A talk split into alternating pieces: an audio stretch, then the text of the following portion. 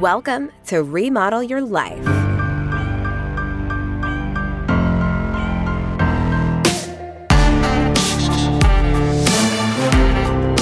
We are shining the light on women thriving in the trades and remodeling their life into something better. Join a female carpenter as she interviews women around the country about the incredible variety of careers and financial opportunities for women in construction and the skilled trades. And now, your host, Camille Finan.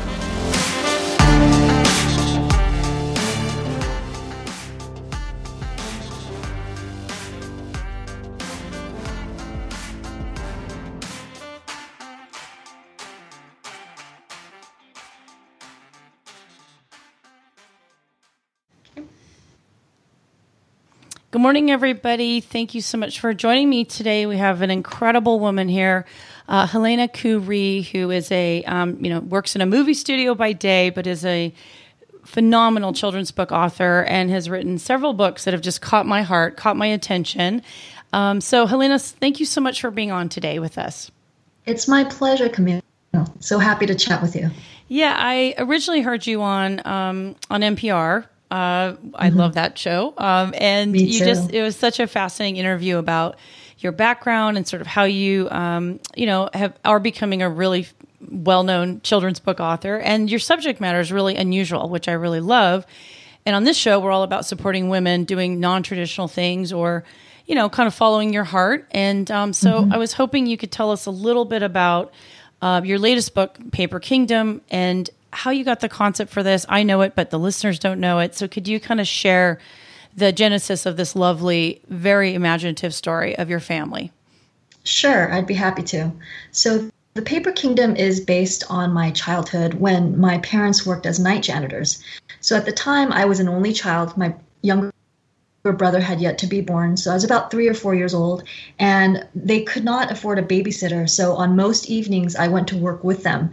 They used to clean a law firm uh, near. Um, I would say somewhere between Beverly Hills and downtown Los Angeles on Wilshire Boulevard. So they took me to work with them. And, you know, you can imagine a cranky, tired child being, you know, being miserable. But instead, they actually actually um, made the experience magical for me because they wanted me to be entertained and really uh, encouraged me to use my imagination about that time. And so the Paper Kingdom is really trying to capture that sense of wonder that my parents instilled in me during those long late nights. And um, the the book was really inspired, you know, by one moment. I think I was driving along Wilshire Boulevard late one night, and suddenly I got the idea for a children's book based on my personal history of that time specifically. So that's how it all happened.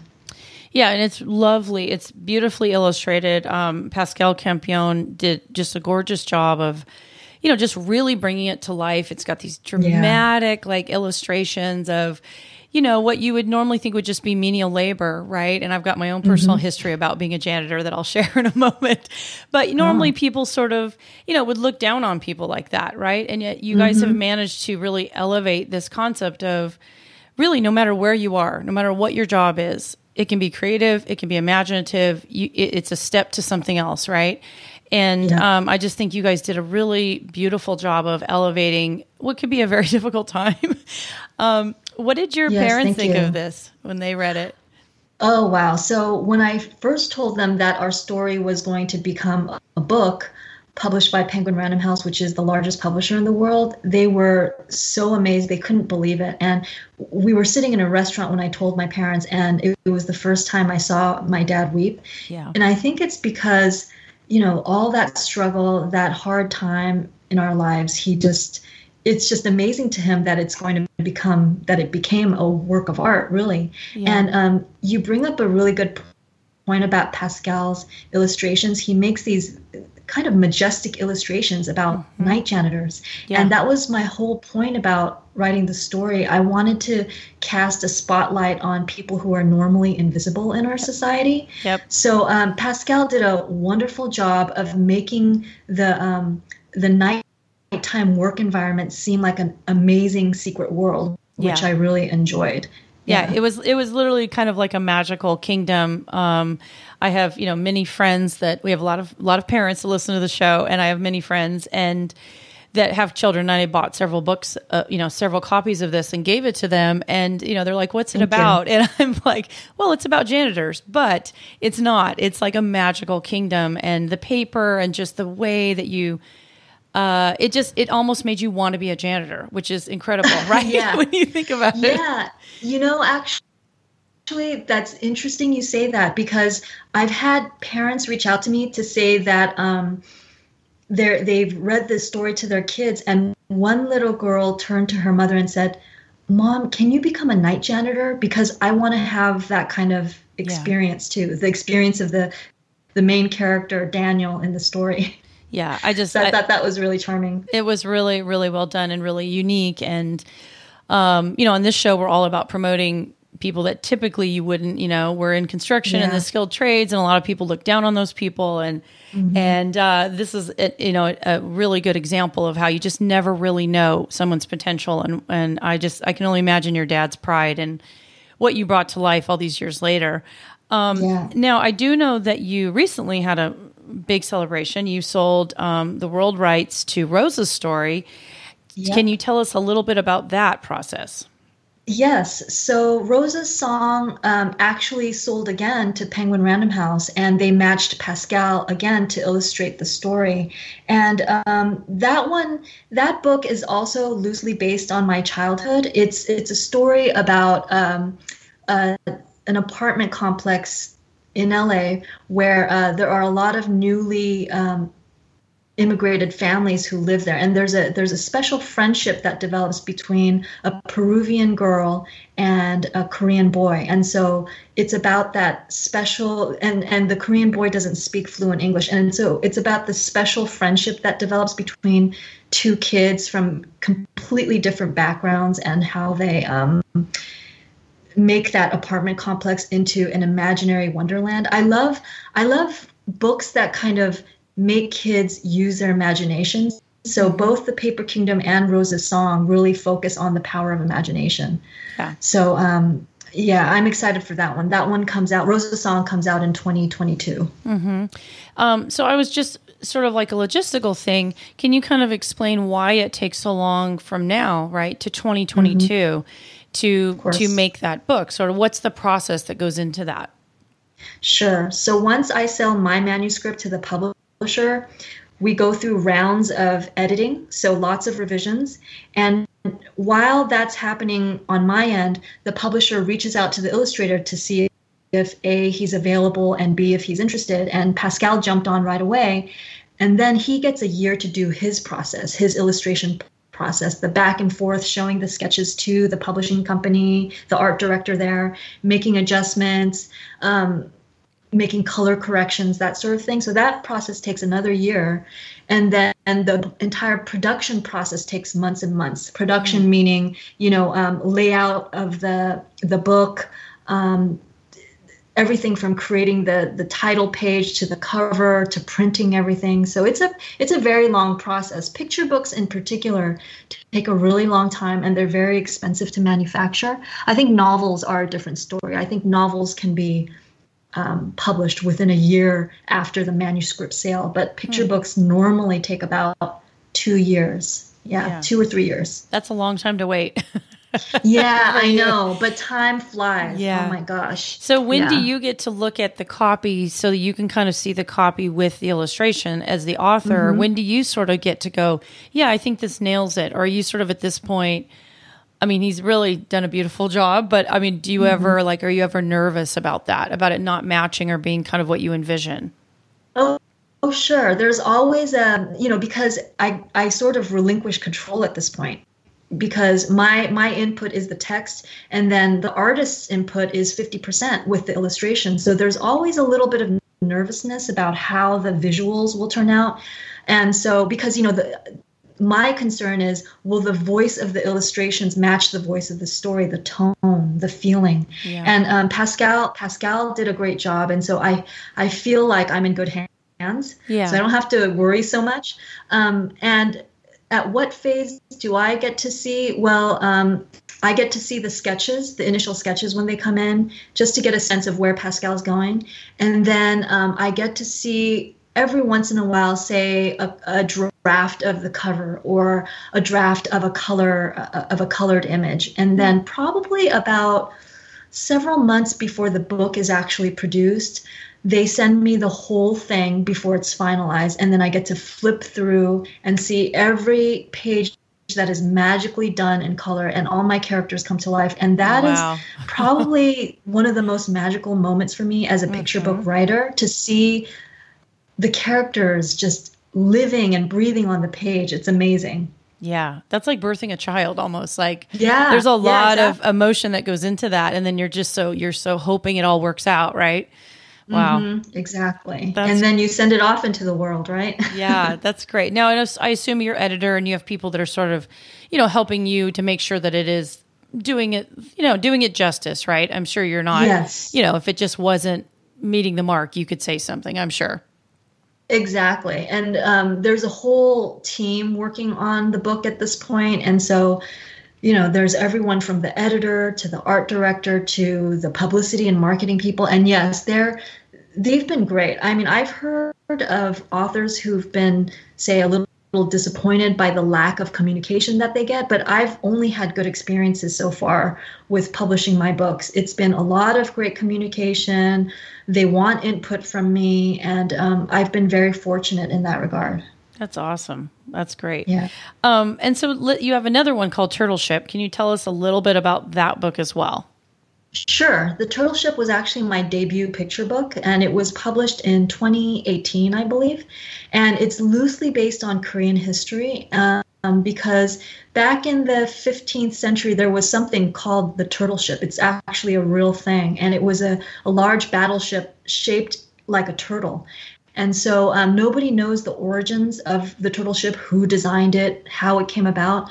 And so my story is about how a little boy has a pet turtle and that pet turtle is the inspiration for the building of the turtle ship and um, that story is about dreaming big and what's really cool about that that book is that it's um, illustrated by an artist in New York named Colleen Kong Savage, and she did the entire book in paper collage, meaning she bought paper, reams of paper from around the world, and then she cut tiny little pieces to make the trees and the hair on the people and the outfits that oh, they wow. wore. And so it's it's so beautiful. It's so meticulously done. She actually told me that she had to sometimes use a magnifying glass to cut to help her cut the the tiniest little pieces. So it's really cool. Wow. Okay, I'll have to get that one.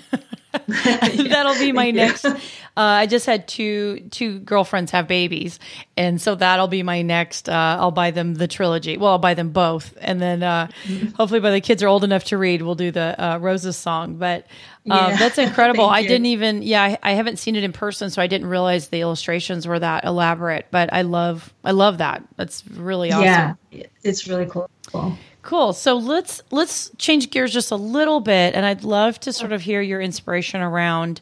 Uh, you wrote an article for Salon.com called "Too Bad mm-hmm. You Were mm-hmm. Born a Girl." Would you mind mm-hmm. um, sharing a little bit of the genesis of that and sort of, um, you know, just your feelings around that article? Yeah, sure. So the piece was uh, inspired by my parents and the fact that, you know, they they immigrated here to the US from South Korea. And at the time that they immigrated, um, South Korea was still very much a male dominated patriarchal society. So when I was born there um, and they immigrated here, I was about a, between one and two years old. So I was a baby. And they, whenever I asked them, why did you immigrate to the US? they would always tell me it was for you it was for your future and that just didn't make sense to me because we came here and like i told like i said they struggled for a while. They were night janitors. And so it didn't make sense to me. Why would you travel that far to come here and struggle? And so it took me years to realize that um, that indeed um, my opportunities here in the U.S. have been far greater than I think they ever would have been in the in South Korea because I went back right after college to live there for a year and kind of learn about the culture and society. Um, and I realized that there there I mean, things might be different today, but back then, I think it was like um, the late 90s when I lived there for a year, it was still very patriarchal and very male dominated. There were limitations to what women could do. And there was a very straight and narrow path expected of women. You, you, um, you maybe get a job for a little while, but then you you become a housewife, and very often you're expected to um, be a, I don't want to say servant, but be a helpful all the time to your in-laws. Mm-hmm. And that was the role my mom actually played while she lived in South Korea. Um, she lived with her in laws and she was doing all the cooking and cleaning and that sort of thing. And so they didn't want that path for me. They wanted to open up my destiny, basically. And mm-hmm. so um, they immigrated to the US, and it did take me a long time to realize that what they came for was actually true because my having witnessed them work so hard as night janitors and at various other jobs, um, it propelled me to work hard myself. I ended up going to Yale for college and then to law school, and then I became a lawyer. And that journey, that path, I'm not quite sure if I could have managed that in yeah. the the narrow society. Yeah, that, that does seem impossible. In, South Korea. Yeah, yeah. So how so, did you? A, a, woman. Yeah. Yeah. Go ahead. Mm-hmm. Oh, I was just going to say that a woman with ambition and with um, you know the the ability um, I, I met so many of those types of women in South Korea. And I remember one friendship that I had with a woman who was a teacher in South Korea. And she would kind of say wistfully to me over meals, mm. Your future is so dynamic. You have so much uh, potential in front of you, whereas my life is going to be the same years from now. And um, that really kind of broke my heart because here was this very intelligent, ambitious, yeah. Um, she even wanted to be a writer too. Very ambitious, very capable woman, and she saw her society already limiting her yeah. um, in a way that um, kind of broke my heart, really. Yeah, I think we definitely take for granted here, even though, I mean, me becoming a contractor and running a business, yeah, it was hard as a woman, as a small white yeah. woman but I still, no one actually stopped me. Like there was literally right. nothing stopping me except myself, right? Mm-hmm. My own belief in myself. Mm-hmm. And I think we really take that for granted here that um, as hard as it may be here, it's nothing like other countries where it's just yeah. not done. There's no vehicle to do it. So there's no vehicle. Yeah. yeah. and it's things are just stacked up against you in other places. And it, it, it really took living abroad for me to come back and realize with even with all its flaws, this country is amazing. Yeah. I am so grateful to the US, this fabric of multicultures that we live in, and just the dynamism of our country. It's just mm-hmm. incredible. Yeah. Yeah, the tr- the real opportunities here. When people say that, it yeah. sounds like a tagline, but no, it's it's real unless you don't have that. so yeah, um, it's so true. So how did you get from being a lawyer to working in a movie studio then? Because that that's a journey. yeah, yeah, it is a journey. I first started off at a law firm and then realized, okay, this isn't really for me. And then I moved back home to LA and I became an in house lawyer at a movie studio at okay. Paramount Pictures, actually. Yeah. And then I migrated over to the business side. And so now I'm at Sony Pictures. Mm-hmm. And um, it's, you know, right now we're we're all sheltering at home but um, when when work is up and running and we're all on the studio lot it's it's a really cool place yeah that's awesome. So you're still a lawyer, but well, you're so you're sort of doing like business for them though. Yeah, yeah. It's a department called business affairs. Okay. So it's not quite a lawyer, but I still negotiate deals and I yeah. review contracts, contracts, and that sort of thing. Yeah. Yeah. yeah. Okay. So that's I was just gonna say I can't see you you seem so creative and imaginative. I can't see you doing like yeah. regular lawyer stuff. Like I just have to say. Yeah. Yeah. I know, I know. And the reason I became a lawyer is really because I wanted to help my parents. I wanted to have that financial stability and that financial capability to send them on vacations that they deserve to go on and um, you know help chip in on their mortgage payments and that sort of thing. Yeah. You know and and i already knew at a young age that being a writer was a very precarious path. You know you never know when, when your deal your next deal is going to come in. You don't know how your book sales are going to be. So i knew that being a full-time writer was going to be pretty difficult to pull off. Um, so that's why that's why i became a lawyer. But i was constantly writing on on the I evenings was, and the weekends. Yeah, I was going to ask in the background, like when did you? What was sort of the impetus for wanting to become a writer? And so basically, you always were a writer at heart, mm-hmm. in the and yep. and so this is just the vehicle to get it out there. Yes, exactly. I was a writer always a writer who became a lawyer just to pay the bills pretty That's much. awesome. Yeah. Yeah. Well i can't wait for a novel so i'm i'm hoping you're not just going to be a children's book author. Do you have any aspirations for that? Because i could really see uh, your perspective on certain issues i think would be very interesting in a novel. Any oh, interest in that? you. I do have interest in that. I, I mean, um, I would love to get a novel published someday. the The challenge for me is just time. Yeah. Um, because a novel is, you know, so long, and you have to be so immersed in it, mm-hmm. in the world that you're creating. So, um, one of these days, I, I hope to tackle a longer piece of fiction. Yeah. Well, and I was even thinking of, I mean, for me, like the Paper Kingdom. I, I'm sure you're trying to sell, or you will sell at some point, the film rights to this because that is a Disney movie in the making. Uh, like that is a perfect. I love the way you think. That is yeah. a perfect Disney movie. I can already see those illustrations on like in a movie screen myself. Yeah, but. I've I've had people tell me that because you know I think the fantasy world with the dragon yes. and the king and queen it could be really cool and the reams of paper and just like yes. yes, it's such an interesting dynamic compared to the you know all the re- normal Disney stuff. It's just so unusual, and um, yeah. I think it's great. Um, so okay, so you live in Los Angeles, and um, what's sort of been we'll make it sort of personal. It's been a you know really mm-hmm. tough summer, really tough kind of mm-hmm. year actually. Really tough. Yeah, mm-hmm. like and you know what's sort of been what's been your experience going on with uh, Black Lives Matter and being Korean and just there's mm-hmm. so much turmoil, especially in L. There's just so much turmoil in general, but in LA, it's yeah. a really unique perspective. Do you kind of mind sharing just sort of, you know, how you're taking it in, um, what you've seen, what you, you know, what how you're processing it, or or just your mm-hmm. perspective mm-hmm. on it? Sure. Um, so I I grew up in LA, so I was around I was in high school, I believe, when the when the LA riots erupted, and so when um, Black Lives Matter came up, it really kind of triggered memories of that time for me. And I have a mixed race family, actually. Um, I have several cousins who are half black and half Korean. I have several uncles who are black, and so it really it really hit hard.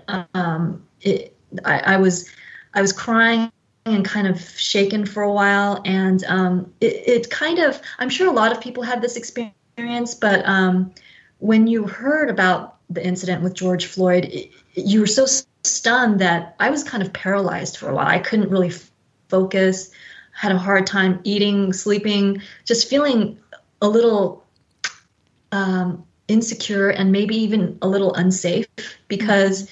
You know, you you feel like um, what's going to happen next and yeah. what is this world what is what is happening in this world you know so um, it it was really a, a, a, terrible time and there was some rioting going on here in LA and um, protesting which I totally support um, I just hope that good change comes out of this because I feel like we've gone through this before with Rodney King. Mm. We've gone through this before with other people who've um, suffered in the same way. And so I'm, I'm pretty tired of it, quite frankly. I, I want us as a society to move on from that level of racism and um, just violence. I just want us to move on.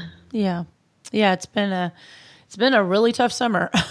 so, yeah, it's been so hard. Yeah. Well, I appreciate sort of your, your, expression of that and and I can only imagine inside your own family, right? There's just so many conversations mm-hmm. I'm sure about it and yeah. um and uh yeah i just the only good thing for me is that way more people are talking about it that mm-hmm. haven't before and um it's really present on a lot of people's minds and so i'm very hopeful about that creating change mm-hmm. uh, i know i've made right. a lot of personal change and so my family has lots of conversations we never had before so mm-hmm. i for me i feel like there's a ripple effect of that happening all over the country and that's sort of what i that's what I hold on to, right? That that's yeah, real change absolutely. right there. So definitely. Um, Well, good. Well, I sure appreciate you taking a little bit of your morning to um, share your creativity with us. And listeners, please go out and get these lovely, lovely children's books. And uh, again, that's The Paper Kingdom, The Turtle Ship, and Rose's Song, which we can look for in two years.